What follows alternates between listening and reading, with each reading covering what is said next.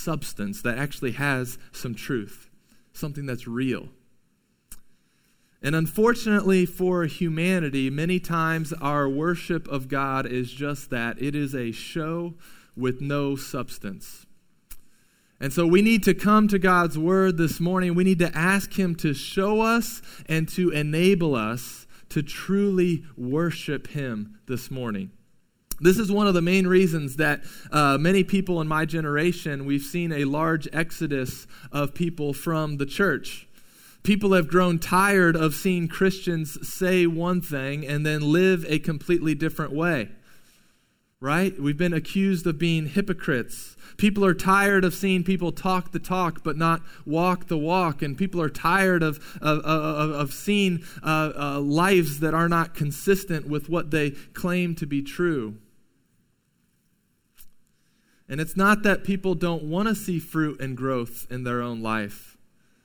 But I'd contend with you this morning, it's because many times our worship is a show with no substance. And listen, there is a rightful discontentment we should have and a frustration we we should have with worship that is for show and has no substance. Jesus had this same frustration with his people when he quoted the prophet Isaiah in Matthew fifteen, verse eight, and he said, "This people honors me with their lips, but their heart is far from me." This people honors me with their lips, but their heart is far from me. And oh, church, may that not be said of us. And this is what we prayed for those that gathered at nine forty-five to pray for our gathering. We prayed that we would not be a people that just honors God with our lips, but that we would delight in him with our hearts, that our hearts would be close to him. But listen, walking away completely from the worship of God just because we're frustrated of a show with no substance, that's not the right response. Instead, we need to go to Jesus to see what true worship looks like, and we need to ask the Spirit to enable us to truly worship him. And then before we jump in, okay, I need to preface this as well. This is one of those messages that I think we can be tempted to hear, and we first think of another church or another Christian that maybe needs to hear this more than us. And no way, church, no way. I'm not letting you guys off the hook with that kind of thinking this morning. I believe God called me to preach this message to this church, to our people. We need to hear this. You need to hear this. Is your worship just a show with no substance? Or are you experiencing the fruit of true worship? Let's let's pray and let's ask God to do something great this morning. Father God, we do come before your word, uh, Lord, knowing that in it there is the power to transform us, to change us. Uh, God, we know that this word is living and active. And so we ask that you would speak truth to us today. I ask for myself that I would not get in the way, uh, Lord, of, of what you are wanting to, to teach us this morning. I ask that you'd give us hearts to receive your word. I ask that you would convict those that need to be convicted and encourage those that need to be encouraged. And may we ultimately um, taste and see that you are good. Help us treasure you and exalt you above all else. We ask this in Jesus' name. Amen. All right, well, if you got Bibles, be uh, look at Mark eleven, verse twelve. And we are we are picking up the story of Jesus, who is now in Jerusalem. It's Passover week. It's the last week of his earthly ministry leading up to his uh, death and resurrection. And last week, we saw him enter the city on a donkey, uh, fulfilling many of the Old Testament prophecies that the, the Savior King would enter Jerusalem on a donkey. We saw the glory of God, remember, return to the temple, because in Jesus Christ, the glory of God has drawn near. He he ends his uh, his uh, triumphal entry on the donkey at the temple. He looks around, he sees what needs to be done, and then he goes back to Bethany, which is a couple miles outside of Jerusalem, to sleep. And now we pick it up in verse twelve, Mark eleven, verse twelve. It says, "On the following day, when they came from Bethany, he was hungry. And seeing in the distance a fig tree in leaf, he went to see if he could find anything on it. And when he came to it, he found nothing but leaves, for it was not the season for figs.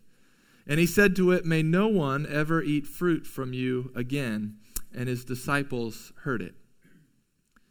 Now, this is one of the most controversial miracles that Jesus performs, primarily because it's the only destructive miracle that we see recorded in the Gospels. I mean, usually, right, Jesus is healing, he's restoring, he's raising back to life. Uh, but on this occasion, he curses. And we see later in the passage that this tree, this fig tree, dies. And so even at first read, this can seem a little weird to us, right? It can maybe even seem a little petty or a little vindictive, right? I mean, it can seem like this is you going to a restaurant and, and ordering something off the menu, and the waiter or waitress tells you that they're all out of it or they don't have it, they can't make it, and it's you standing up and saying, you know, may this restaurant never serve any food ever again. Now, if you do things like that, right, if that's you, like if you could picture yourself doing that, uh, you probably need to repent of some sin. You need to go apologize to some waiters and waitresses. And as you are working through your issues, I would ask that you would not wear the church t-shirt out and about when you go out to eat. But look, that's not what's happening here. That's not what's happening here. We know enough about the nature and character of Jesus to know that that is not what is happening here. What we are seeing is really a fig tree sandwich by John Mark, the writer of this gospel, okay? All right, he sandwiches this story of the fig tree uh, with Jesus cleansing the temple. All right?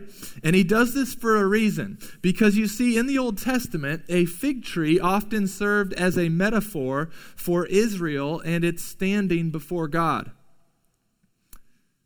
And you see, Jesus is using an illustration, a real-life illustration, like he often does, to help teach his disciples. He's trying to show them that this fruitless fig tree represents a fruitless Israel and a fruitless temple, a fruitless religion, a fruitless worship. Now you might say, hey Grant, Mark says that it was not the season for figs. So how in the world is it fair for Jesus to curse a fig tree that hasn't produced fruit, even though Passover week, it's not the season for figs? Now, if you were asking that question, I applaud you for being that engaged in the text. That is great, all right? But listen, let's explain this a little bit, okay? In that region, fig trees bore two kinds of fruit. And we have a picture up here of a fig tree, what a fig tree would look like in that, in that region, okay? And while the main fig tree fruit didn't appear till later in the year, there would be in the spring, during this Passover season, uh, there would be these little nodules or immature figs that would be good to eat. And they're called uh, pagum, or they're called green figs. You can see a slide there. And many travelers, they enjoyed picking these as they traveled. They were good to eat. They weren't the main fig fruit that would appear later on, but they were still good for nourishment, and, and travelers would pick them as they ate. And so in the springtime, if you found a tree that had leaves, right? If you go back to the other slide, Andrea, if you found a fig tree that had leaves, but it didn't have these little pagum, these little green figs, then you knew something was wrong with that tree. And that is likely what is happening here. Jesus sees this tree. He sees that it has leaves. It should have these little green figs on them. It looks great from a distance, but as he approaches, he sees there's, there's no little green figs, meaning it was likely dying on the inside. He sees the tree. It looks good from a distance, but as he approaches, there is no fruit. And this is sadly the state of the temple and of the people's worship of God. It looked good from a distance, but as Jesus approaches closer, he sees no fruit. And sadly, this is the state of many people who call themselves Christians. They do their best to appear religious and to look good to other people. They maybe go to church, they read their Bible, they Instagram their quiet times, they go to Bible study, they serve the community, they give their money. They look really good from a distance. but they're dying on the inside. Listen, church, true worship, true worship. And that's the title of the sermon this morning, true worship. True worship is not done for appearances. True worship is not done for appearances. True worship does not just look good, it produces good. True worship of God will produce fruit in the life of the worshiper. Let me say that one again. True worship of God will produce fruit in the life of the worshiper. John fifteen sixteen, which we'll have up on the screen, Jesus speaking, he says, "You did not choose me, but I chose you and appointed you that you should go and look impressive." No, that's not what it says. I chose you and appointed you that you should go and look good to other people, that you should go and appear uh, religious to other people. No, he says you should go and bear fruit and that your fruit should abide so that whatever you ask the Father in my name, he may give to you. Jesus does not call us to worship in order to appear good. He doesn't call us to put on a good show for our Christian friends. He calls us to go and produce good, to bear fruit. True worship produces fruit in the life of the worshiper. Well, okay, you might be saying, okay, true worship produces fruit in the life of the worshiper. Maybe you're on board with that, but what kind of fruit are we talking here? What does the fruit look like? You might be saying, I'm on board with that. You know, worship cannot be just for show. There has to be substance to it. But what does the substance look like? What sort of fruit does it produce? Well, let's let's see what we can learn when Jesus enters into the fruitless temple. Look at verse fifteen in Mark eleven fifteen. And they came to Jerusalem, and he entered the temple and began to drive out those who sold and those who bought in the temple. And he overturned the tables of the money changers and the seats of those who sold pigeons. And he would not allow anyone to carry anything through the temple. And he was teaching them and saying to them, "Is it not written, my house shall be called a house of prayer for all the nations, but you have made it a den of robbers." And the chief priests and the scribes heard it and were seeking a way to destroy him, for they feared him, because all the crowd was astonished at his teaching. And when evening came, they went out of the city. Okay, what's happening here? Jesus and his disciples, they enter Jerusalem. He enters the temple. Now, to give you a picture of what the temple was like, here is a model of the temple. Okay, uh, the, the middle part was kind of the main temple part, but the area that Jesus would have been in where the money changers and those selling animals would have been in, it's called the court of the Gentiles, all right? It's the court of the Gentiles. Now, that court of the Gentiles was a huge area, okay? It was prox- approximately five football fields long and three football fields wide, okay? five hundred yards by three hundred yards. That is a large area, okay? So when you're picturing Jesus doing this, think, I mean, he's in this large area. It's not like Dad clearing out the lobby at the gear, right? This is like a, a huge area, right? And during Passover, people would travel from all over to the temple to make sacrifices. The historian uh, Josephus uh, recorded that in an average Passover week, approximately two hundred fifty thousand lambs would be sacrificed at the temple. two hundred fifty thousand. I mean, can you imagine? In order to sacrifice two hundred fifty thousand lambs, I mean, that is a big ordeal. That is a massive amount of people coming into the temple. That is a big operation during Passover week. And this was a big money-making opportunity for the religious leaders of the temple as well. Because you see, you could travel with your own animal to sacrifice, but if a priest look at, looked at it and said it was not acceptable, if there was any spot or blemish, uh, which they often would, then you would have to buy one of the temple-approved animals, and some historians estimate they would charge sixteen times the normal price for a temple-approved animal. And then you had money changers who would exchange foreign currency and, of course, charge a fee for this as well. You had people selling pigeons and doves, which were sold. They were the sacrifices for the poor, those who could not afford a lamb. And Jesus sees this, and he doesn't make a silent protest. He doesn't just shake his head in disappointment. I mean, he starts flipping tables and chairs and running and driving these salespeople and animals out of the temple.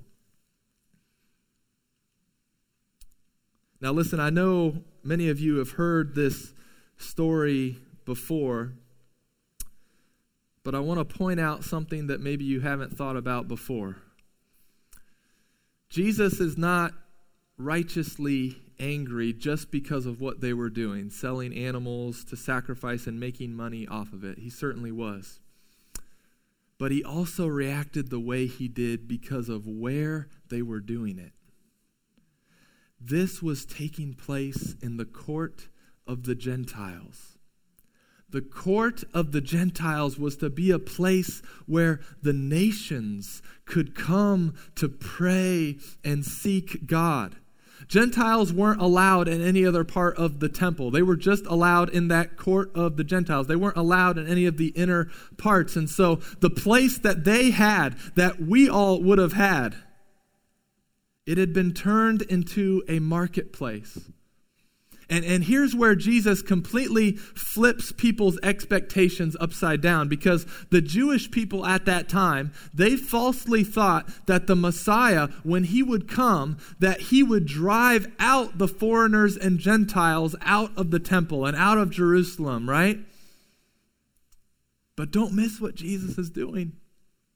He's not clearing Gentiles out of the ta- temple. He's clearing out the temple for the Gentiles.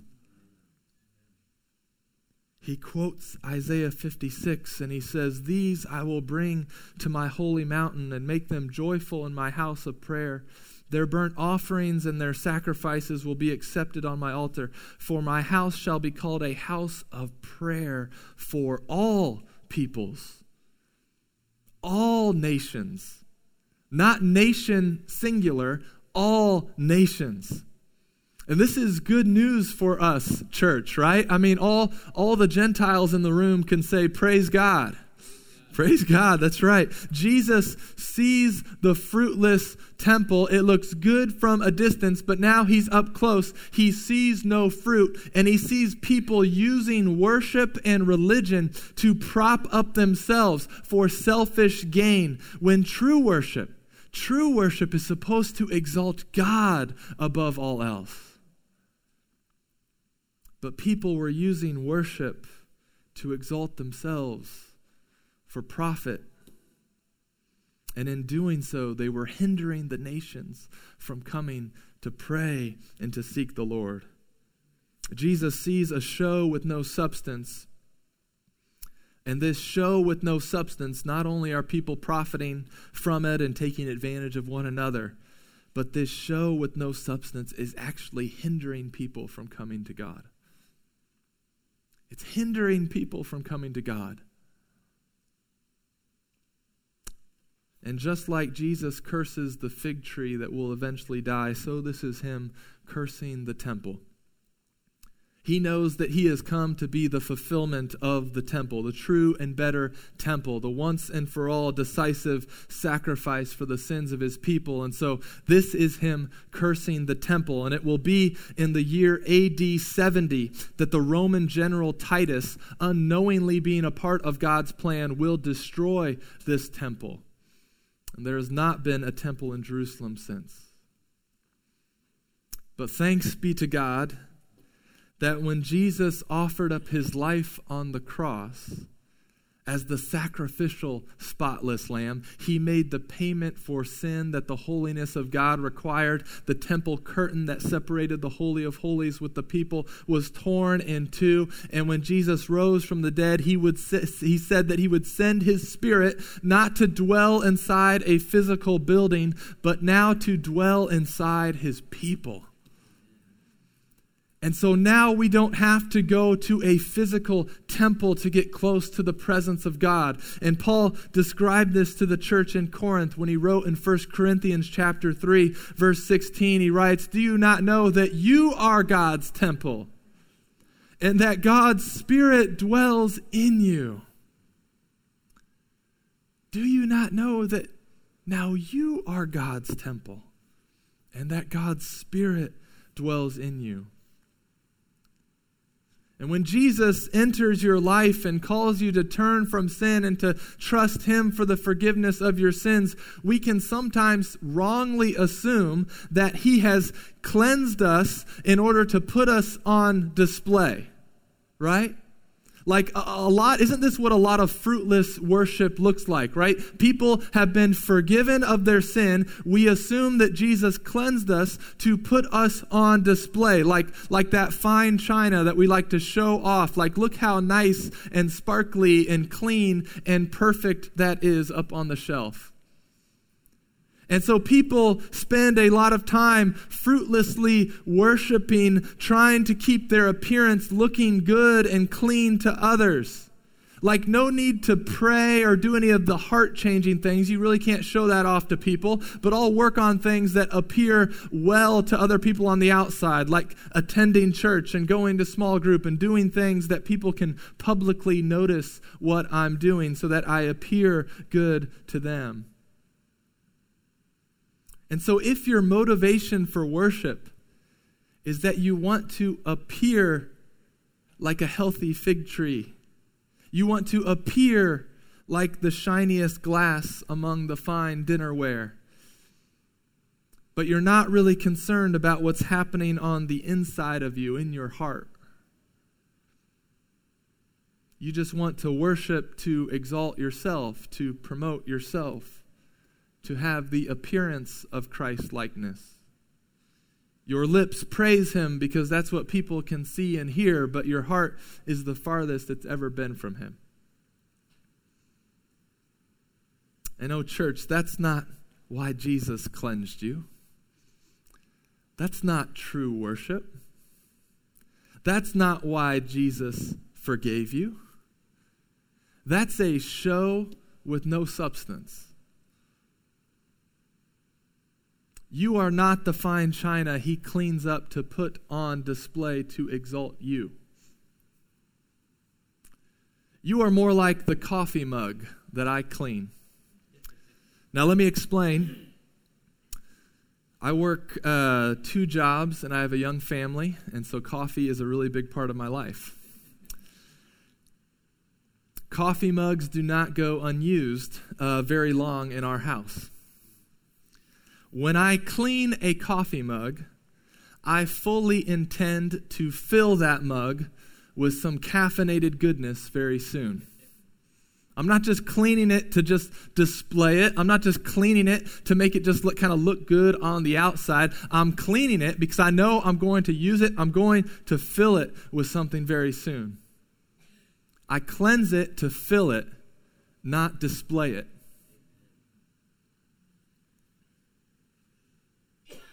In Christ, you were cleansed and forgiven in order to be filled with the Spirit of the living God, so that you would be enabled to treasure and exalt Christ above all else. Let me say that again. In Christ, you were cleansed and forgiven in order to be filled with the Spirit of the living God, so that you would be enabled and and uh, to treasure and exalt Christ above all else. You were cleansed to be the temple of God. And you have been now commissioned to be a light to the nations, not to promote yourself, but so that the nations would exalt Jesus. When you're around your friends and your family and your neighbors and your coworkers, the temple of God, the glory of God, the presence of God is drawing near to those people in through Christ in you. And it's not to exalt you. You've been forgiven and filled not to promote yourself, but instead to exalt Jesus to the nations. True worshipers are filled with the Spirit. And if filled with the Spirit, you can also expect to see some fruit of the Spirit in a true worshiper's life. Let me remind you from Galatians five what the fruit of the Spirit is. The fruit of the Spirit is love, joy, peace, patience, kindness, goodness, faithfulness, gentleness, and self-control. Are you experiencing this kind of fruit in your life? Are you seeing these things starting to grow? Maybe not perfectly, but are you seeing love and joy and peace and patience and kindness and goodness and faithfulness and gentleness and self-control slowly growing in your life? Are you growing in your desire to exalt Christ more than to exalt and promote yourself? Are you growing in your desire to pray? The temple is to be a house of prayer. Prayer. Are you growing in your desire to see the nations come to know and exalt Christ? Maybe you're not. Maybe you don't know how to truly worship. Maybe you don't know how to stop putting on a show with no substance. L- look back at the text as Mark completes this fig tree sandwich, and we'll see what Jesus teaches his disciples. Picking it up in verse twenty, Mark eleven, verse twenty. As they passed by in the morning, they saw the fig tree withered away to its roots. And Peter remembered and said to him, "Rabbi, look, the fig tree that you cursed has withered." Here once again, we see the power of Jesus. Right? We've seen him command the wind and the waves to cease, and now here again, the fig tree, we see creation submitting to its creator. Don't miss the power and the authority of Jesus in this passage. We're going to go into that deeper next week. And then, and then look what Jesus tells them in verse twenty-two. And Jesus answered them, "Have faith in God." Have faith in God. "Truly I say to you, whoever says to this mountain, 'Be taken up and thrown into the sea,' and does not doubt in his heart, but believes that what he says will come to pass, it will be done for him. Therefore I tell you, whatever you ask in prayer, believe that you have received it, and it will be yours." Now, Jesus is not telling his disciples that if they have faith in God, uh, that they will literally move mountains into the sea. Now, certainly that is within the power of God if he so choose, you know, chose to do that. But you see, in Jewish literature, moving a mountain was a metaphor for doing the impossible. Rabbis spoke often of moving mountains, and they're referring to doing the impossible. And so Jesus is telling his disciples that through faith, the impossible is now possible. Through faith, the impossible is now possible. The unrighteous through faith are made righteous. The enemy of God through faith is made a friend of God. That's the impossible becoming possible. The sinner through faith is made a saint. The unclean through faith is cleansed and made a temple of the Holy Spirit. And so one of the questions that we have to answer is, how, how do you truly worship in such a way that produces fruit? How do you worship in such a way that's not just a show, but there is substance? It has substance to it. And listen, true worship has to be through faith in God, not through faith in ourselves. True worship has to be through faith in God, not through faith in ourselves. And Jesus says that even just the tiniest bit of faith can make the impossible possible. He says in Matthew seventeen, verse twenty, he says, "For truly I say to you, if you have faith like a grain of mustard seed, you will say to this mountain, 'Move from here to there,' and it will move, and nothing will be impossible for you." How much faith do we have to have? Faith the size of a mustard seed. Now, I want everyone to do uh, a little experiment here so you can picture this. Everyone take your index finger and touch your thumb, okay? You guys with me? Index finger, thumb. Now, everyone take your other index finger and touch your thumb, all right? Now, put those four together, okay? And there's a little space in between, all right? That space is the size of a mustard seed, okay? That is a mustard seed. You see, what some have done with this passage is they've taken this one passage and they've neglected other passages that talk about prayer, and they've promoted some false teaching. And so they've taken this passage to mean that if God, uh, that, that God will give them whatever they ask if they have enough faith. But people who have taught this, they've neglected passages like James four three that talks about praying with right motives. It says, you ask and do not receive because you ask wrongly to spend it on your passions. And people who teach this false teaching, they neglect verses that talk about praying according to God's will, like First John five fourteen, which says, and this is the confidence that we have toward him, that if we ask anything according to his will, he hears us. And what some have done is they have taken this passage out of context and they've developed a name it and claim it theology. That if there's something you want and ask God for, if you have enough faith, then you will get it. Or if you give enough money to their ministry, you will get it. And there have been many people that have been sick or ill, and they've prayed for healing. For whatever reason, God has chosen not to heal, and they've been told that they haven't been healed because they haven't had enough faith. Church, that is false teaching. It is not the size of our faith that has power. It is the object of our faith that has power. Name it and claim it, prosperity gospel, and any kind of religion or philosophy that promises health and wealth if you think enough positive thoughts or you believe in yourself enough, all that is is humanity trying to take back control of things and trying to use God and manipulate God to get what they want. Now listen, it does appeal to humanity because since the beginning, we have wanted to be God. We have wanted to take control of all things. We have wanted to be the sovereign one. However, Jesus says, if you want to produce fruit, if you want to not just appear good, but produce good, then you're going to need to be cleansed of your sin and filled with the Holy Spirit. And you are only cleansed and filled through faith, not faith in yourself, faith in Jesus Christ, the Son of God.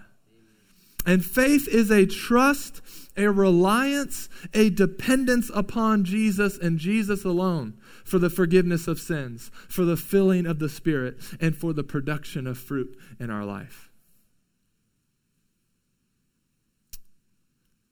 You will not produce fruit by building up faith in yourself. Now, that's the current narrative in our culture and even in some Christian circles and Christian authors that are out there, that, that it is a faith in ourselves that needs to be built up, that we need more positive thinking about ourselves, that we need to believe in ourselves more. But church, let me tell you, that kind of faith does not produce fruit. It might produce some leaves that look good from a distance, but the inside will still be rotten and decaying. Jesus calls you to repent of putting your faith in yourself and instead to put your faith in God. It's not the size of our faith that has power, it's the object of our faith that does. Jesus is not telling us to have more faith in the temple or in our church or in our pastor or in any of the religious activities we do. He's not telling us to have more faith in ourselves. He's telling us to have faith in God. And a faith that is in God and not in self will be able to pray and worship like Jesus prayed and worshiped. Jesus prayed and worshiped uh, in the garden. He said, "My Father, if it be possible, let this cup pass from me. Nevertheless, not as I will, but as you will." Not as I will, but as you will. True worshipers worship through faith in God, meaning their complete trust, reliance, and dependence is resting on God. God, when we come to worship God, we're saying, God, you are our only hope. You alone have the power to save and to give us life, to change us and transform us. And then look, look another fruit that is produced by true worship. Look back at Mark eleven, verse twenty-five, as we're wrapping up. And he says, "Whenever you stand praying, forgive if you have anything against anyone, so that your Father also who is in heaven may forgive you your trespasses." Now, we don't have time to, to go real deep into this, but listen, those who have been forgiven by God through faith in Christ, who are we to not extend to others the forgiveness that we have experienced ourselves? True worshipers are shaken to the core by the amazing grace and forgiveness that they have experienced from God through Jesus, and they are quick to extend that forgiveness to others. Even Stephen, when being stoned, cried out, "Lord, do not hold this sin against them."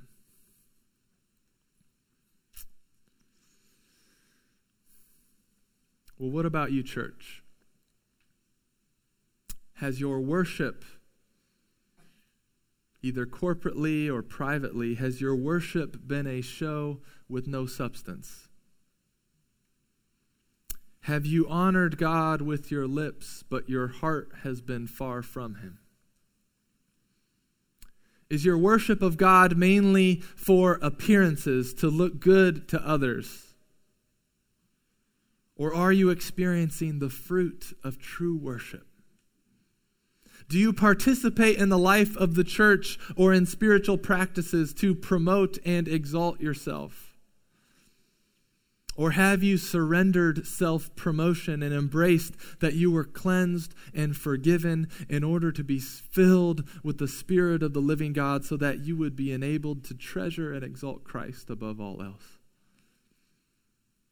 What about this? Are you growing in your desire to pray? Are you dwelling more and more not on what you have been saved from, but what you have been saved for?